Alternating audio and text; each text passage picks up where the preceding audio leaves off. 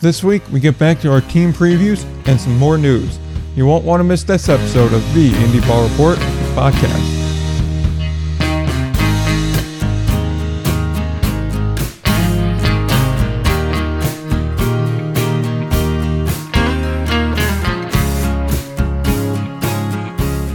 All right, we're back again. Episode number 107 of the Indie Ball Report podcast. This one's going to be short because essentially this week is a team preview, us talking about uh, the Boulders and Team Israel and soccer in a baseball stadium. I'm Nick, he's Will, and this is going to be a quick show. I mean, it's going to be a quick show, but hey, can you really complain? I mean, we brought you the we brought you Rick White and the Toast Man in back-to-back weeks. Went uh, an hour and a half to two hours each time. I mean, I think we, we kind of deserve this one, and, and, and you know, a, a, quick week is is never that bad of a thing because hopefully next week some major bombshell drops, and uh, and if not, we, we could talk we could talk about more rosters, kind of like we are today. Exactly. We could definitely do roster previews. You're right. We did give you two amazing interviews back to back. So, I mean, you know, every once in a while you're going to have a, a, down week like this. We're still technically in the off season, so this is going to happen. And also, moreover, uh, we also have a bit of a series planned coming up, which we'll talk about at the end of the show. Uh, this series will run throughout April, but like I said, more information on that at the end of the show. So I guess we could just kind of get started here and start talking about the little bit of news there actually is this week, and then we can go to our team previews from there. So, uh, the first thing up here is kind of the most interesting of the week, which really isn't terribly interesting, at least in my eyes, because we've known this was going to be happening for about a year now. Uh, the Rockland Boulders, or I mistake, the New York Boulders, as they're now called, will host the uh, Israeli Olympic team. Uh, this was, like I said, originally scheduled for 2020, but obviously the pandemic p- kind of put the kibosh on that and wiped it out. Now it has been rescheduled for Monday, July 12th. There's also a free workout with Team Israel uh, Saturday, July 10th from 8 to 10 p.m. And uh, that Team Israel we'll have some uh, notable guys here. Uh, in fact, we're going to talk a little bit more about one of these guys later on the show when we start uh, previewing Kansas City, and that is Ty Kelly. They also will feature Ian Kinsler, Danny Valencia, and I'm going to mispronounce Ryan Lavarnway. His name, but you got that. You got that right. Oh, I got Lavarnway right. Nice. Yeah, he's a former. He's a he, uh, he Red Sox the Red right? Sox for about yeah. five years. About five years ago, so you got that one right. Awesome, cool. I got all the names right. That must be a first for this show you know we're, we're making we're making strides every day getting a little bit better every day. Absolutely. Yeah. And if you want tickets to this event uh, they will go on sale april 19th obviously the the setting the amount of tickets available the social distancing and everything like that is subject to the state of New York Department of Health guidelines. So uh, keep that in mind. So if you're really interested in the event, you may want to grab your tickets earlier than later because I imagine uh, by July there'll still be some limited capacity or at least social distancing measures, which will uh, undoubtedly affect the amount of tickets that can be sold. So, uh, what are we? What are our thoughts about Rockland slash New York slash Boulders uh, hosting Team Israel? So, Nick, you're right when you said that this is this has been coming for a while. Pre-pandemic, this was the plan. Uh, this was the plan last year for uh, Team Israel to go on this tour. And to be honest with you, I think it's a great idea. Not only just because the Team Israel roster is talented, it's also because um, there, there's so many people who are so passionate. I mean, about uh, about Team Israel baseball across the country uh, and and you look at especially the last WBC, I believe it was um, the last WBC where Team Israel kind of took a essentially was a team of I, I don't want to say no names, but it definitely was not as talented as as this team. I mean, you had guys who were able to perform for Team Israel and then get uh, minor league contracts in, in, the states as a result. And I, and honestly, I think that team, although they didn't they didn't win any hardware or anything like that. They, they kind of inspired a lot of these uh, players who, whether they have a part of their blood that's Israeli, then like guys like Ian Kinsler to say, hey, what what is what could be better than suiting up, um, suiting up for my country and suiting up for Israel? And since there are so many people who are passionate about it around the country, I think going around, especially the Northeast, I think it's a great idea. Um, I, I, think it's a great idea, and I know in Rockland, in Rockland County specifically, there is a uh, a pretty high number of uh, it, there is a very large Jewish population in that county in New York. So personally, I, I think that this will be a wildly successful event. I think the open workout is a great idea as well. I, I can't imagine. You'd like to think in July there can be some interactions between players and fans. Of course, that's that's definitely subject to change. But you'd like to think whether that even if you know fans are a couple rows back and wearing masks, I think that would be really cool to see. Uh, also, and so I, I, think I think it's a great idea. I, I I can't wait to see how it goes. Yeah, absolutely. They definitely, uh, Team Israel was definitely a bit of a Cinderella team to last go through. And then, like you said, there, there's definitely a lot of support for them, especially in the greater Rockland area. And I mean, it's always a great opportunity to be able to see former major leaguers like Ian Kinsler, who, if I'm not mistaken, is a multi-time all-star, right? Oh yeah, no, he's a very good player. I kind of like how you see these guys essentially coming out of retirement to yeah. play, whether it's in the Olympics, whether um, whether it's in the Olympics, whether it's in the WBC. I think that's really cool. I think even in the uh, last WBC was 2017, I think it was. Yeah. And and uh, and you had guys like Ryan Dempster come out of retirement to pitch for Team Canada and, and go. So you have like a 40 year old Ryan Dempster facing uh, facing a lineup of mashers from the Dominican Republic. Didn't go well for Ryan Dempster, but that's not the point. Uh, and I, I, just think it's really cool. I'm excited for the Olympics this year, especially. And I think Team Israel kind of doing a, a tour while they're also preparing themselves. I, I think I think it's a great idea. The one question I have is how many guys uh, who are currently playing indie ball. A guy that comes to mind certainly is Blake Gailen of the of the Lancaster Barnstormers. Uh, he I know he played for Team Israel in the past. I wonder if he's going to be taking a hiatus from the Atlantic League season to go play for Team Israel. I think that's that's definitely to be determined, especially in the indie ball world where we see guys uh, leave to go play for their country. Michael Crouse, especially as well, for Somerset in 2019, went to go play for Team Canada. So I, I think that that'll also be from an indie ball perspective. That'll be an interesting thing to monitor as well. Yep, absolutely there, and I I imagine that he will be going. I mean Ty Kelly is already on this team and he's already a member of Kansas City, so I got to imagine that he'll be yeah. that that uh, Gailen will do so as well. Yeah, but, you would think. Yeah, I got to think so, but uh, you know, either way, it's a great opportunity. I mean, it's obviously a uh, you have the chance to watch an Olympic team in your local ballpark is always good, and it definitely is good for promoting uh, the team and also getting the team ready for Tokyo. So uh, definitely interested to see how that plays out, and hopefully they can have a large capacity there. But uh, that's obviously a wait and watch develop situation there. So uh, moving on to the last piece of news of, the, of our week, uh, the USL two is coming to High Point. Truist Point, the home of the Rockers, will host three USL 2 matches, uh, all featuring the North Carolina Fusion. Uh, the first will be against North Carolina Football Club on May 22nd. All these games are at 7:30 at night too, by the way. The second will be against Virginia Beach Union on June 12th, and the last one against the West Virginia Alliance on July 7th.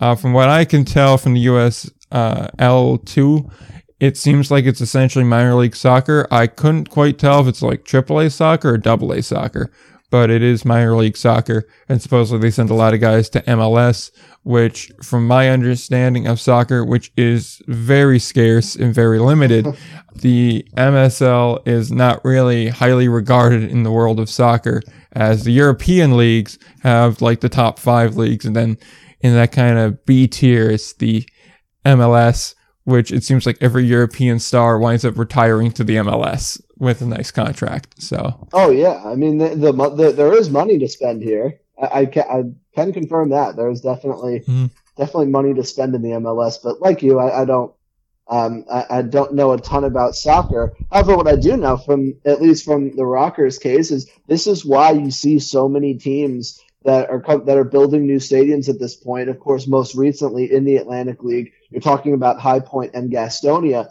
This is exactly the reason why they they elect to go with artificial turf. And the reason they elect to go with artificial turf is because it gives them the flexibility to do events like these. It gives them the flexibility to host soccer games, to bring in more money uh, to the to the team. And of course, you can you can have so many sports on artificial turf when uh, if you're if you're you know the classic grass and uh, infield dirt, you know it's you're you're a little bit limited. You're limited to baseball. Uh, or if you wanted to do something just in the outfield, you could do that as well. But I, I think this definitely shows the the results and the benefits of the new age type of ballparks in independent league baseball, in minor league baseball, because it gives teams the flexibility to do stuff like this. And and good for them. I mean, it, it, I'm sure they'll be bringing in some money. Uh, I'm sure there are soccer fans around North Carolina who are happy with this. So I think that this shows why artificial turf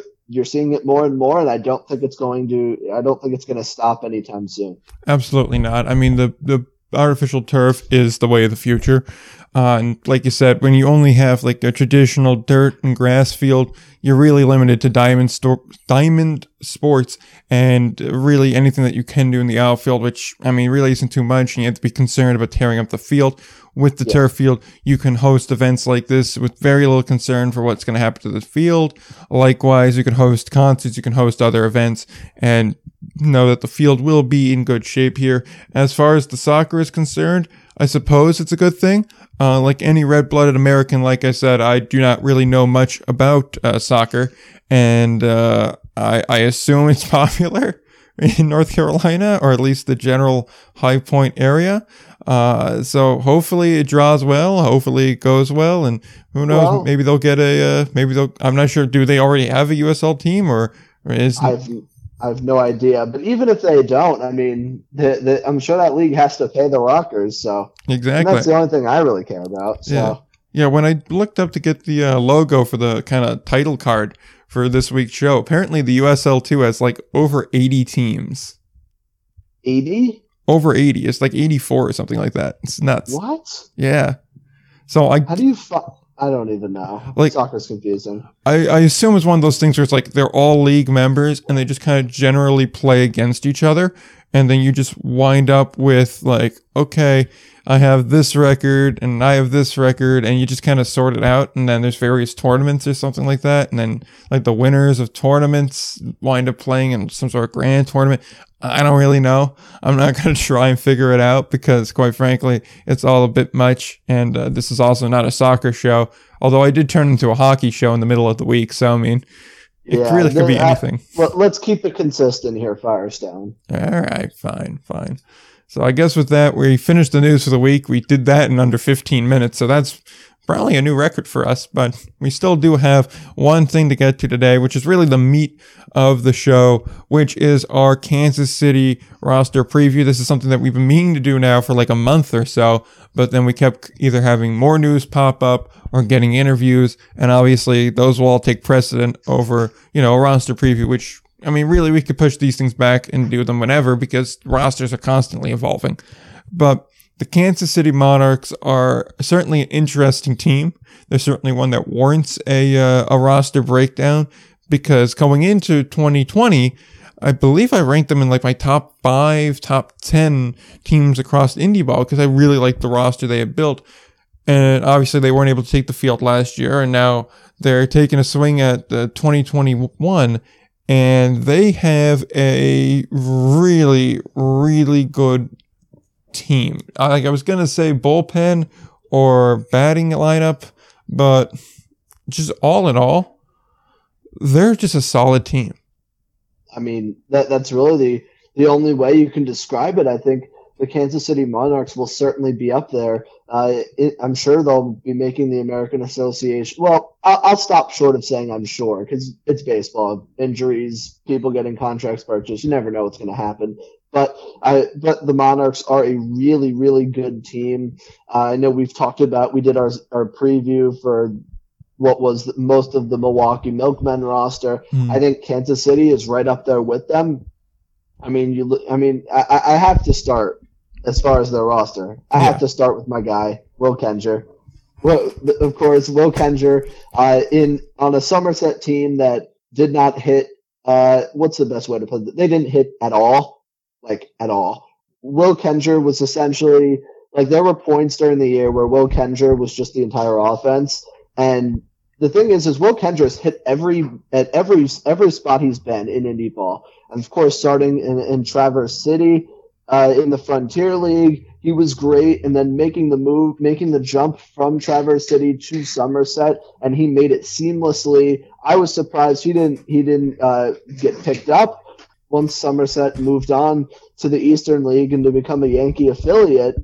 You know, the Atlantic League took a long time uh, they took a long time telling those guys who were on Sugarland or Somerset, well, well are we going to do a dispersal draft? Apparently, they told them yes, and then they just kept waiting and waiting, and then they're like, eh, okay, do what you want. And some guys, Will Kengor is an example, said, you know, I- am just going to go sign uh, elsewhere in the American Association, especially with a team that has the track record of sending guys back to the affiliated ball like the Kansas City Monarchs do and and that that's really their been their reputation for a while now. And I mean, Will Kengor, especially in the in the American Association, they have a talented team. Don't get me wrong, but I think Will Kengor is right up there, and I think he's going to be he's really going to provide that middle of the order thump for Kansas City. And I really hope he he he does well, and I hope he gets a shot in affiliated ball. But as far as the Monarchs are concerned, he is a huge pickup for them, and I'm really excited to see how he does there.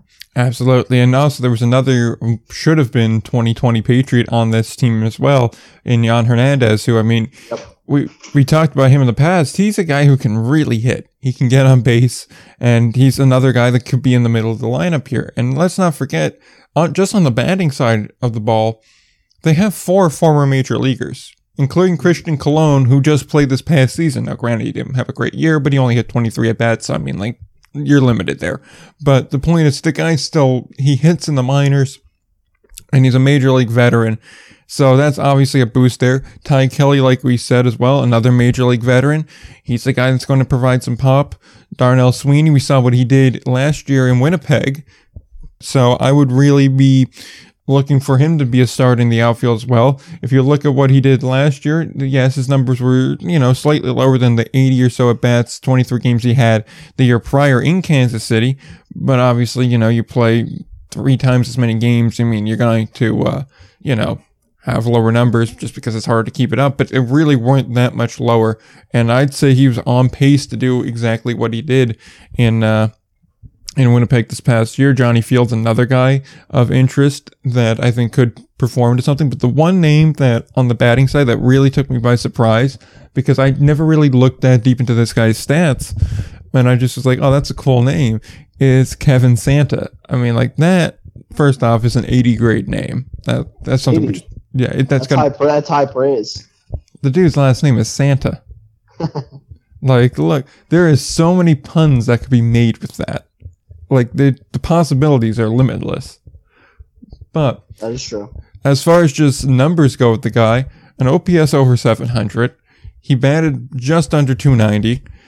I mean, yeah, 10 walks in 97 at bats, 26 games. That's not terrible. I mean, the guy looks like he has like sneaky potential here. Plus, he's a AAA guy too. So that's always a nice plus there. I think he could be a nice little addition. Will Kengor, like you said, I mean, is always, you know, solid. There's no real going around that. I mean, like if he wound up being the best hitter on the team, I really wouldn't be surprised.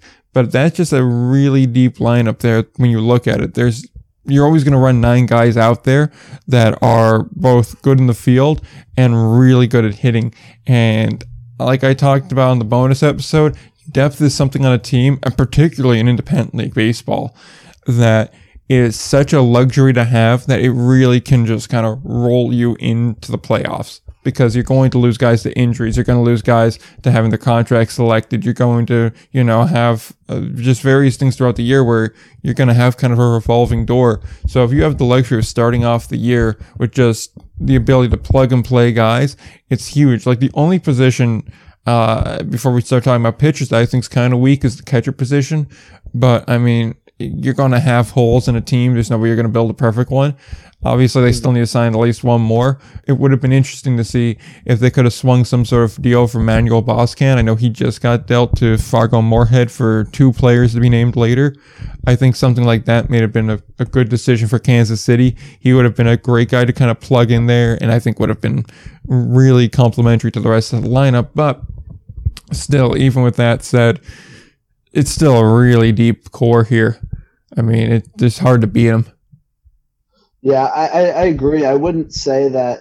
You know, th- there's a couple guys. I think, I think like Ty Kelly. Ty Kelly's probably the most interesting guy to me, just because you know, I mean, he is a major league veteran, uh, but you know, he also hasn't. Um, he also has not played since the. Well, he did play in 2019. So I think, although I think he kind of is. I'm pretty sure he announced his retirement too like at, at one point, like a couple years, like after the 2019 season, but ended up ended up coming back, uh, ended up coming back to to indie ball. And listen, I mean, you talk about the lineup.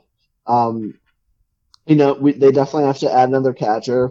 I don't think they're going. They're obviously not going into the season with one catcher. I wouldn't be surprised if they add another starting caliber catcher. I think I think you'll really be looking. I think Kansas City will definitely be in the market for those third or fourth catchers on on these uh, big league clubs in spring training that have these opt out clauses. Mm. Uh, that I think just from a Red Sox perspective, just because I mean, well, I'm a Red Sox fan. I know uh, they have a veteran, a major league veteran catcher, Chris Herrmann, who uh, who they had a minor league invite. Uh, it's not going to make the roster as the as the backup catcher, so therefore they're going to um, he's going to be reassigned, and he also has an opt out, so he'll have to, he'll have to make a decision. Every team like that has has um, has guys like that, and especially at the catcher position, I think that's where you'll see Kansas City be in the market for. I'm sure they will be in the market for catchers like that for veteran catchers. So I, I don't think uh, I don't think they're done yet in that department. But you're right. Overall, I mean, this lineup is is really solid, and I think it can compete with uh, with any lineup across the American Association. Oh, absolutely. There, it's just really tough there, and I I do want to just circle back to Ty Kelly real quick. Sure. I do wonder if his plan is because I assume he would join Team Israel sometime in the end of June.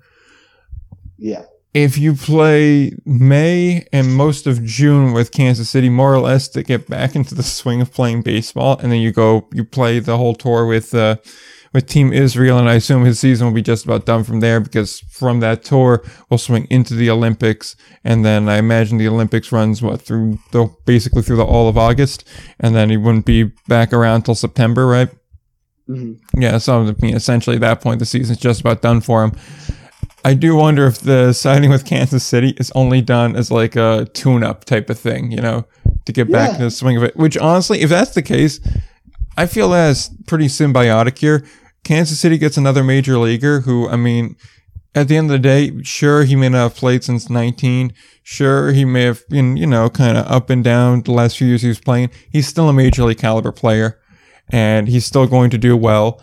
So even if he takes a week or two to figure it out, he's still a productive player there. He gets somewhere where he can get in shape for playing the national games, which clearly mean more to him. And I mean, they mean more to just about anyone, I'd imagine. I mean, I just feel that's pretty symbiotic, but I do wonder if that's what he's doing.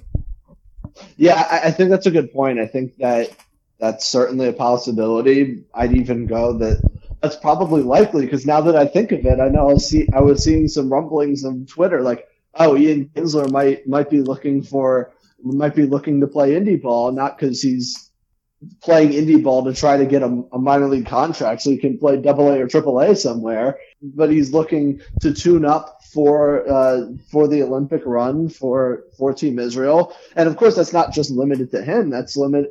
Of course, you have plenty of other guys who are getting ready, uh, especially because unlike the WBC, where you had guys who are on major league rosters because well the WBC is in February and March for a reason. Mm-hmm. You know the, the Olympics it's always, it's tough and that's why baseball in the Olympics is as great as it is. You know it, it hasn't been uh, it's never it, the best of the best.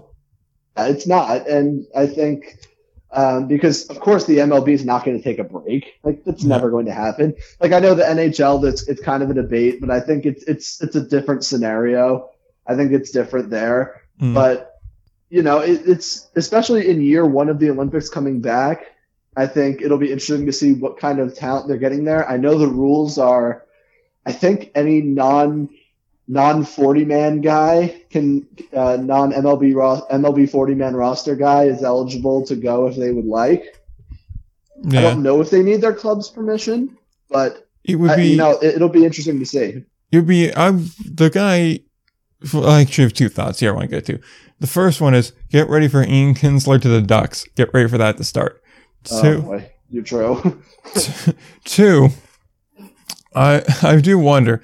Let's say you're man number forty on the 40th man roster, but you have the opportunity to play for your national team in the Olympics. What would you rather have? Be on that 40 man or be on the Olympic roster?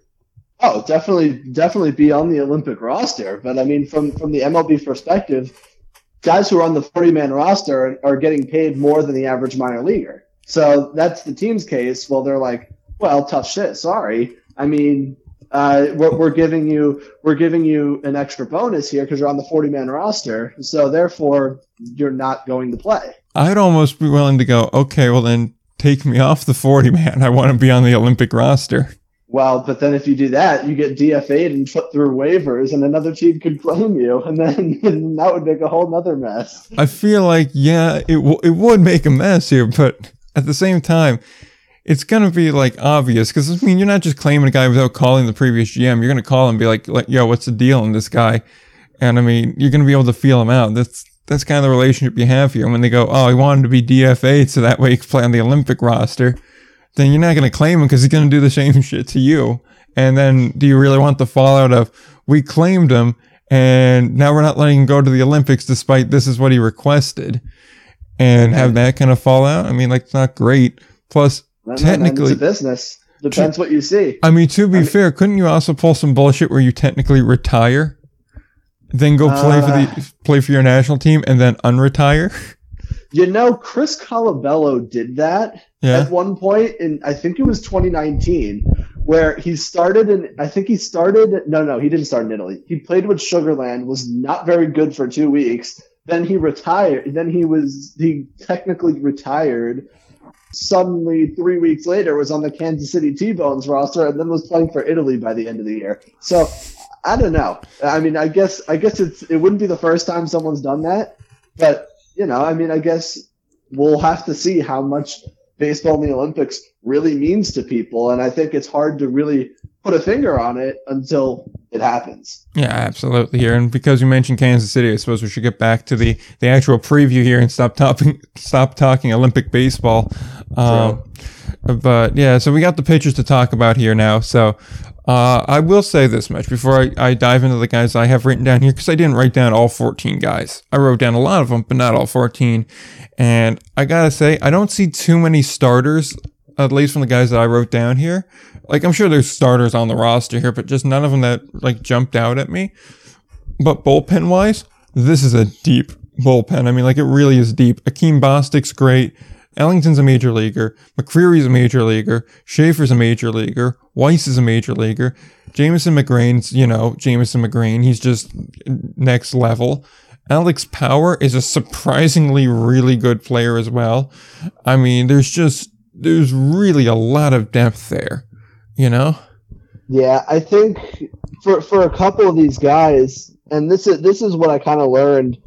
Um, what I've learned as far as as far as indie ball goes. You look at a lot of guys who maybe were relievers in the MLB or even relievers in AAA, and they go to indie ball and they say, "Hey, I I know I've been a reliever my whole life, but I want to start because starting pitchers have a much better chance of being picked up by an MLB team than a reliever. And I think that a good case of that was Seth Maness with High Point in 2019. He has been a closer his whole life. He comes into High Point. I'm like, oh, Seth Maness is opening as the closer. And then he starts opening day.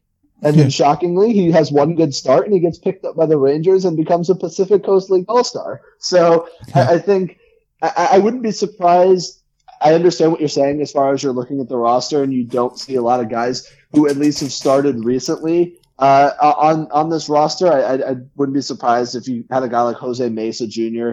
Uh, in that starting rotation as well. I, I, think there could be guys who who are secretly planning to start. We just don't know yet. Maybe a guy like Adam McCreary. And, but regardless, even if all those guys stick in the pen, I mean that's a that's a lights out that's a lights out bullpen. That's like a that's like a, a, last year's Milwaukee Milkmen on steroids bullpen. Oh, absolutely. That's the thing that like I look across here. Even if you don't have good starters and you only get four innings out of them, this bullpen's deep enough where you can just go, okay, everyone's pitching an inning today, and it'll be fine. Like, yeah. Even if you want to say, okay, like you said, McCreary's a guy there. I see uh, Power has one start out of his 40 games he last played. Maybe Schaefer is. I mean, he's the guy who pitched last year. Stout, uh, he's a starter. I have him written down. Uh, Dylan Baker there. So there are guys, you know, that, that could do it, but just, just sheer bullpen wise, I mean, it's just, it's unbelievable how deep this team is. I mean, you got like Akeem Bostick, like I said, uh, I believe he was in the Sugarland League last year, ERA below one. Mm-hmm. Now, granted, only eight games played, but still, it, it's still something of note. Uh, I don't need to go over. We all know how good he is. Alex Power had an ERA of 1.64 in 40 games. I mean, on less than 40 hits, nine earned runs, yeah. 18 walks, 66 Ks. That that's off the charts. Like they this and, and, team, this team's so good if Alex Powers were to stick in the pen, I mean, he's probably I, I don't even know if he's their closer, which which is which really shows. I mean, his, his stats are right are absolutely off the charts. You look at how how awesome he was in Double A and Triple A, and like I mean, the strikeouts he was able to put up. I mean, he didn't really have many control issues. How is it, and you you almost wonder like, but why is he why is he here? And I think to be honest with you, Nick, it speaks to and maybe you get the same vibe too. Mm-hmm. I hmm. know, I, I, know, I certainly do. And this this this applies to the Atlantic League as well. I think it it applies as well to the American Association. This season in indie ball, even the Frontier League as well. I don't think we've seen talent like this in a in a long time, or maybe ever. I think with, with as terrible as the minor league contraction was, at the end of the day, it it makes less spots for a lot of these guys who were awesome in uh, in Double A or Triple A, but might be older, and teams are just looking to give them give uh, are looking to just give those spots to prospects and not so much these guys who are 27, 28 years old. Uh, and I think, I mean, you even look with the Ducks. I mean, David Spear, one of their relievers, had a 160 ERA in Double A last year and, and he and he's an indie ball. And unfortunately, these guys, and it's not like these guys don't want to play baseball anymore, so they head to indie ball. So from an indie ball perspective, I mean, the talent is off the charts this year. Like in jet, like it's absolutely off the charts in in all three indie leagues. And I think having a and to wrap it back to Alex Powers, I mean, Alex Powers is legit.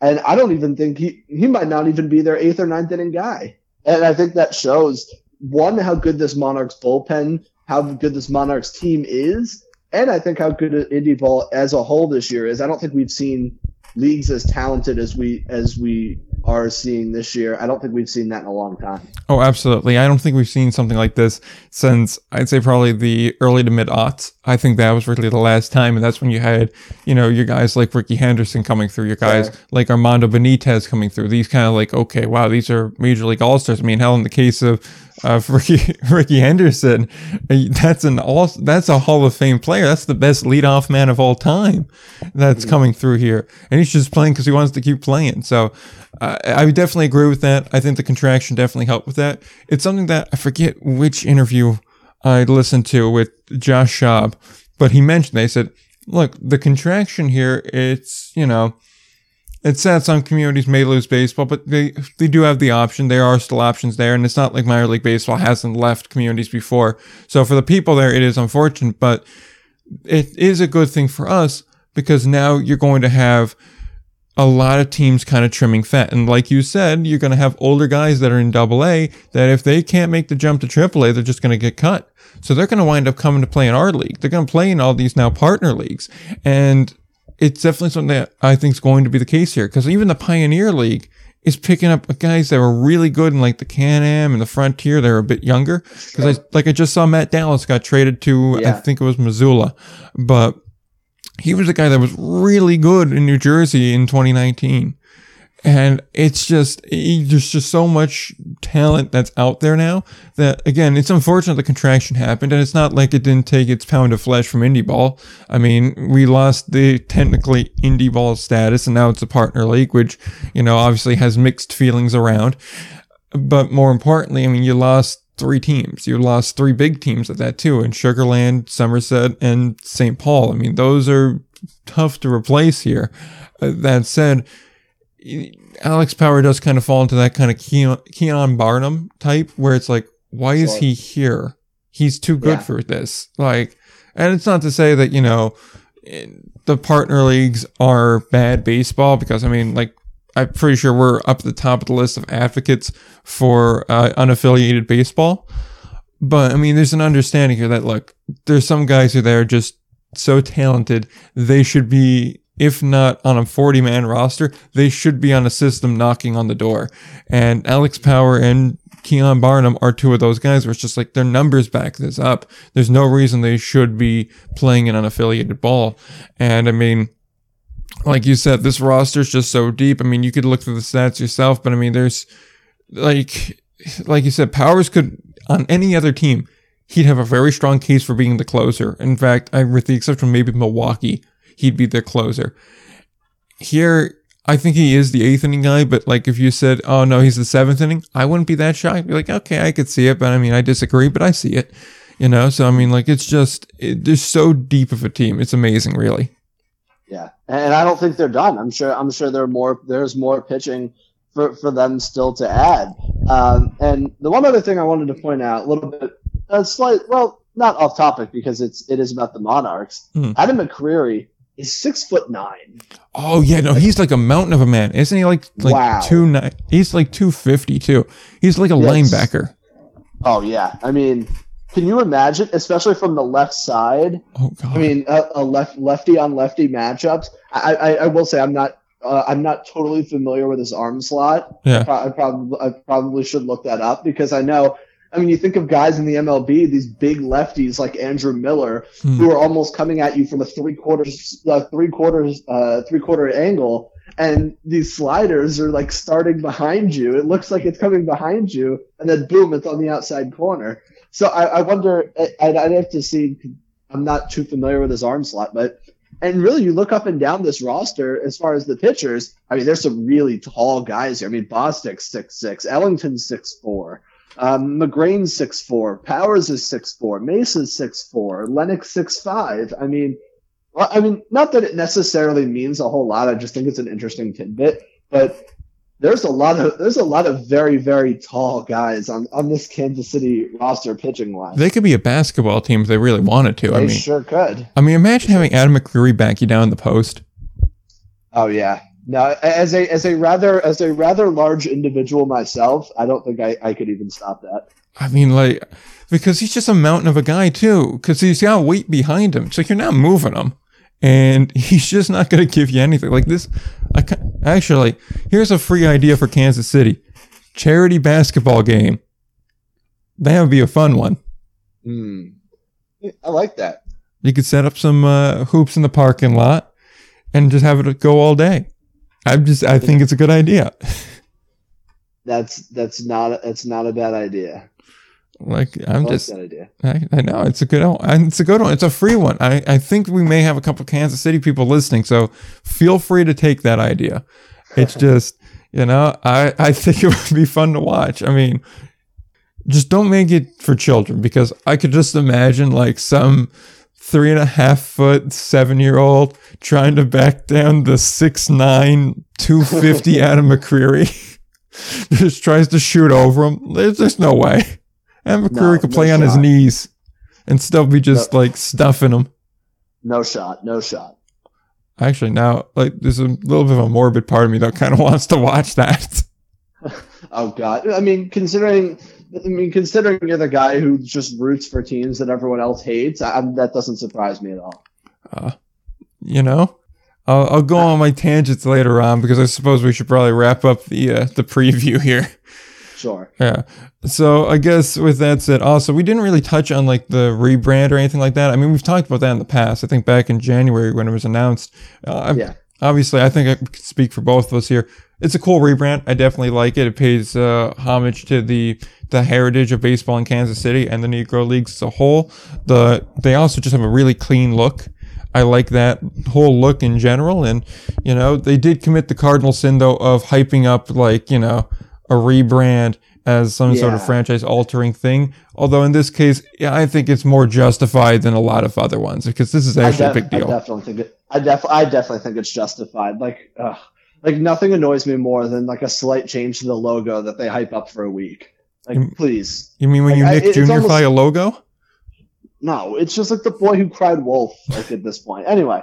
But um, but as far as the Monarchs, I, I thought that I thought that was legit, and Yeah. I know we we touched on it a while ago. But I absolutely I absolutely love the name. This is one of the rebrands and stuff that I actually like. One care about, two like, and uh, and I'm super excited to see. I mean, uh, I'm sure their uniforms have been released as as well, but I think it'll be it'll be a lot of fun. Uh, It'll be a lot of fun, and you know, a team like the Monarchs who wins baseball games, maybe maybe even wins an American Association title. I, I think that would, that'd be pretty cool. That'd be that'd be pretty cool if the Monarchs won a championship in their first season. Yeah, that'd be very cool there. And before I segue into how, how well we think they're going to do this year, I do want to just say real quick if anyone at Kansas City wants to take that charity basketball idea, it would also be appreciated if maybe you send maybe a hat or something. That'd be pretty cool. You know, I'm just saying, like at this point now, I'm going to start begging for it because I mean, we have Oh, other teams that send us stuff, so why not? What do I got to lose? But You know, you know, th- n- now now now you're spoiled, Nick. Oh yeah, I've been spoiled by Lexington and Gastonia. I really have been, but, but at the same time, I'm not stopping them. Uh, Shout out, shout out Lexington and Gastonia. yeah, absolutely. Although Gastonia, you may need to pick up a GM because I mean, you're really hitting and missing on a lot of these player acquisitions. That that's an issue for down the road because I mean, you only got like what eight guys on your roster, but some of them I'm like, who the hell are these guys? You know what, Nick? Let, let- let's let, let's hold off on it to to our preview show. Although I I don't think you're wrong. I, I think there's some there's some guys on there that I like, but you know, as far as the other teams that I think are stacking up, I mean, you look at the new teams like Lexington and West Virginia, who are both building really really good teams right now. You know, I think Gastonia's got some catching up to do. I'll, I'll leave it like that. Yeah, they're also they drew the poor card of being in the division of death because I mean there really isn't a week like we're gonna get back to Kansas City in just one second here, but I do need to make this point. Who the hell would have thought if I would have went to you like two months ago and said High Point's looking like the third best team in their division? Would have believed I would that. I, I wouldn't go that far yet. I would. I'm willing to get that far, but I mean that that's a that's a discussion for for another time. We actually do need to finish Kansas City. Um, all right, I'm just gonna kick it off with. I kind of expect them to make the postseason. Like on paper, obviously everything can change when the season gets going. Players will get purchased, uh, contracts will get selected, and players get hurt, and you know there's all sorts of variables throughout the year. But at this point, coming out of that division, I don't think it's, you know, this monumental task to say that they could finish, you know, in the top two in their division. I believe it's, I'm not sure what the playoff structure is exactly. I don't have them committed to memory. I want to say it's the top two in each division, and then that's the the winner of those two series play. I think it's the Atlantic League model, but I'm not entirely certain of it. I imagine that would be it though for a 10 team league. But Mhm. either way, to see Kansas City as the one or two in the South Division, I don't think is, you know, a terribly, you know, large stretch. I think we've said enough where they're a deep team. And as we saw last year, depth matters. As we see every year, depth matters. And it's not just, you know, they're good filling plug and play players. These are legitimately good players. These are legitimate starters that you could be plugging in and out. And that's obviously a huge, huge win for the Monarchs. And like I said, I could see them making the postseason. What happens from there, who knows? I mean, really, I'm not going to say like, oh, they're going to go to the championship. Oh, they're going to be playing Milwaukee or whatever. Uh, I can't say that, but I do kind of expect them in the postseason. I do. I, I agree with that. I think I definitely, I definitely see them as a postseason team, and I think they have as good of a chance as anybody to take home the title this year. I mean, that's really how I feel. Uh, but as far as the South Division, I think to this point, when looking at at looking at all the rosters, I, I think they're the, they're the best team in the South, uh, and I, I'd expect them certainly to, to make the playoffs. That's that's my expectation of them. Absolutely. I mean, really, so far though, the only other team that I think has has a decent enough shot would be Cleburne, but again, it's it's really early yet for all of these teams, so we'll have to wait and see how they develop. But yeah, that's the Kansas City preview. Uh, there's a couple of detours in there, but uh, I'm gonna be honest, we need to pad out this show. We're at like before editing 48 minutes, so like I said, it's gonna be a, a bit of a short one, but uh, you got a bonus episode this week. You've had two weeks of really long episodes, so just not much you can complain about.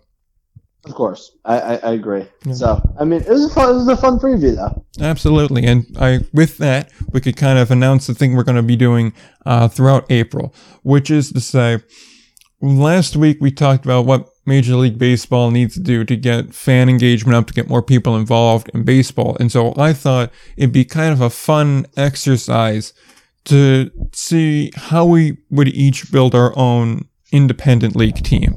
So throughout April, we're going to do various things here. We're still kind of figuring out all the exact details of it, but each week we'll cover a different aspect of running an independent league team. So we'll probably start with, you know, where would you put the team?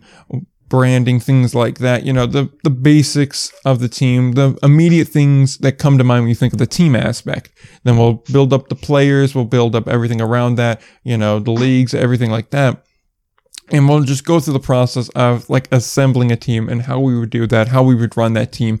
And I feel like not only would that be kind of practicing what we were preaching last week, but more so, it's just interesting to do. It's a fun hypothetical. We're still in the off season. We really only have one month of off season left before we start to get into, you know, previews and player discussions and then by the end of May, actual on the field play, which will be very fun to finally get back to talking about that.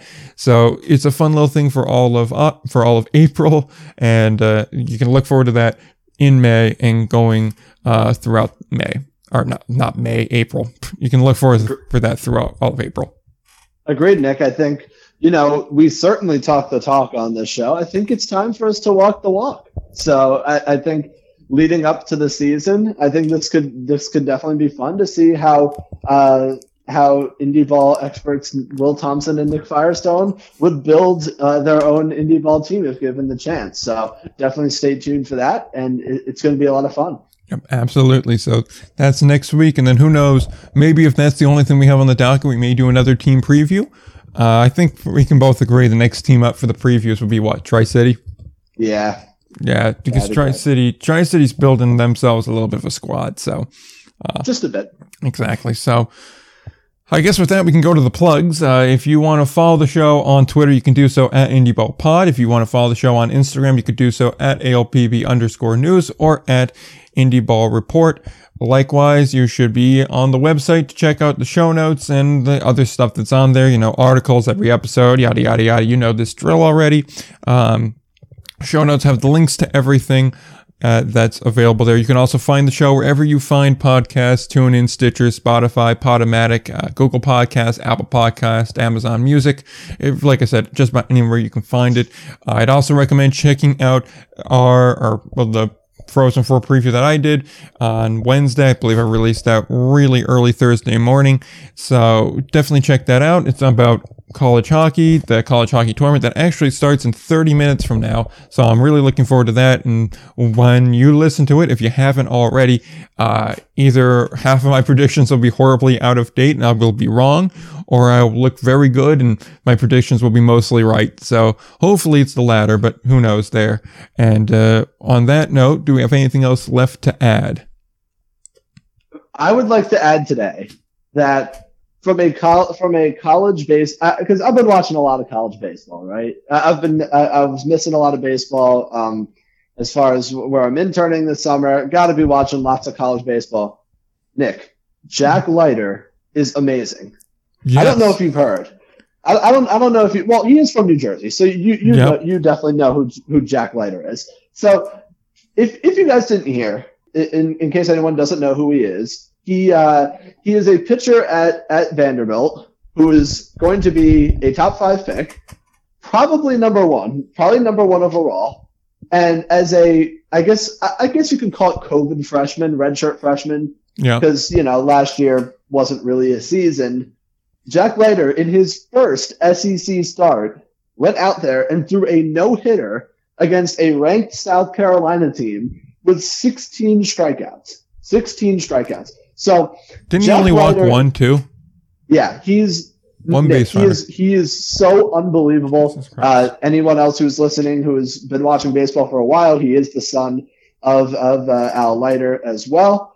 So I think that Jack Leiter is unbelievable. He is my he he. I do believe he should be going number one overall. So if you are listening and you are a Pittsburgh Pirates fan, you should probably be you should be hoping for Jack Leiter as your number one overall pick. Kumar Rocker is very good as well but Jack Leiter is on another level and he's amazing and he should be the number one overall pick. However, as a Red Sox fan who is drafting in that number four slot, I really hope you don't pick him. So he falls to us and dominates the American League East for the next 15 years. So that's all I have to say.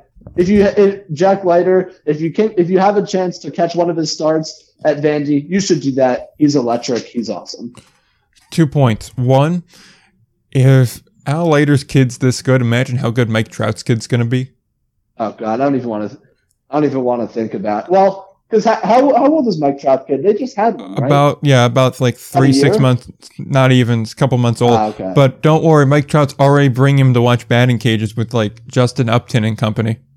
oh, absolutely, you have to. I you, mean, you like- have to start him young. The the kid, this kid, I saw jokes in the comments underneath the tweet saying, "Oh God, the Angels are just going to sign him to a 32 year contract right now. Got to buy the arbitration years." but but that's the first thought. And secondly, don't worry, if the Pirates draft him, they're going to do what the Pirates do, and they're going to trade him to the AL East Ah, yes. for for like Chris Sale or something. that is very true. I, I forgot about that. That that's what the Pirates do with their, with their elite starting pitchers. No, they just do it with all their elite prospects. See Austin Meadows. I mean, they had Austin Meadows, Gerrit Cole, Tyler Glasnow, and, and they're just like, nah. And I think Joe Musgrove this year with San Diego, I think he's going to break out too. He, Yeah. he he is legit as well. So I think he'll be next in line in that department. yeah, because Bob Nutting's dirt cheap. He doesn't want to pay players, and also so he makes the worst decisions possible to tell his GMs, no, you should go for it now. And they're like, why? If we just wait like two years, we'll be elite. We just, we'll still have guys under control. They won't cost that much money. No, go for it now. It's like Isn't isn't their payroll like 30 oh, mil. Isn't it, yeah, isn't it something ridiculous like that, or Yeah. even lower? Yeah, I no, I remember Trevor Bauer's getting paid more per year than the whole pirate payroll. That's so sad. I know. Trevor Bauer shouldn't make that much money. I I I I'm inclined to agree with you. Uh, and speaking of Trevor Bauer, did you see the other? And, and, and sorry to Yeah. to bring to bring this up, but so he goes out the other night against the Mariners in a spring training start. He shuts them down for four innings, and then in the fifth inning, the Mariners hit three home runs off him, and he comes out of the game.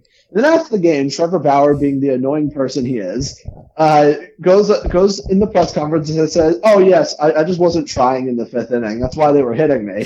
And so the Mariners manager Scott Cer- Scott Servais was mo- started mocking him by saying by saying, "Oh yeah, you know our guys just really didn't try the first four innings, and then we started try we started trying in the fifth inning, and and then and then a reporter asked them like, "Oh, did you guys do anything else?" Like uh, he's like, "Oh yeah, we also uh, we also decided we also tried to hit with one eye shut for the first four innings as well because that's definitely what's going to help us during regular season games."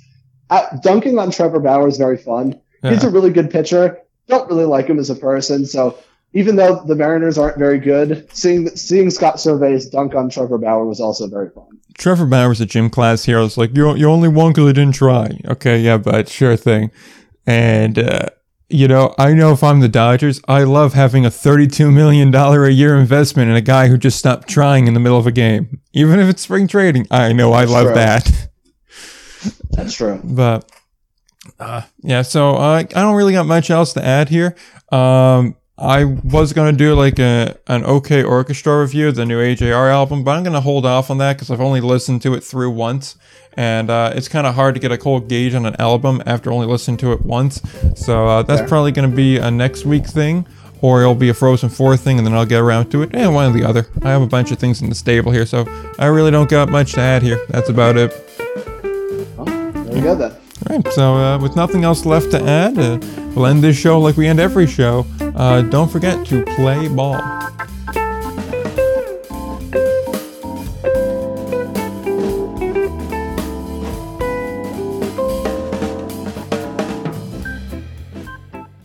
don't want to be the person who's like, like you you don't want to miss it. You know, if there was an episode to miss, this could be it. It very well could be. I, I can't contest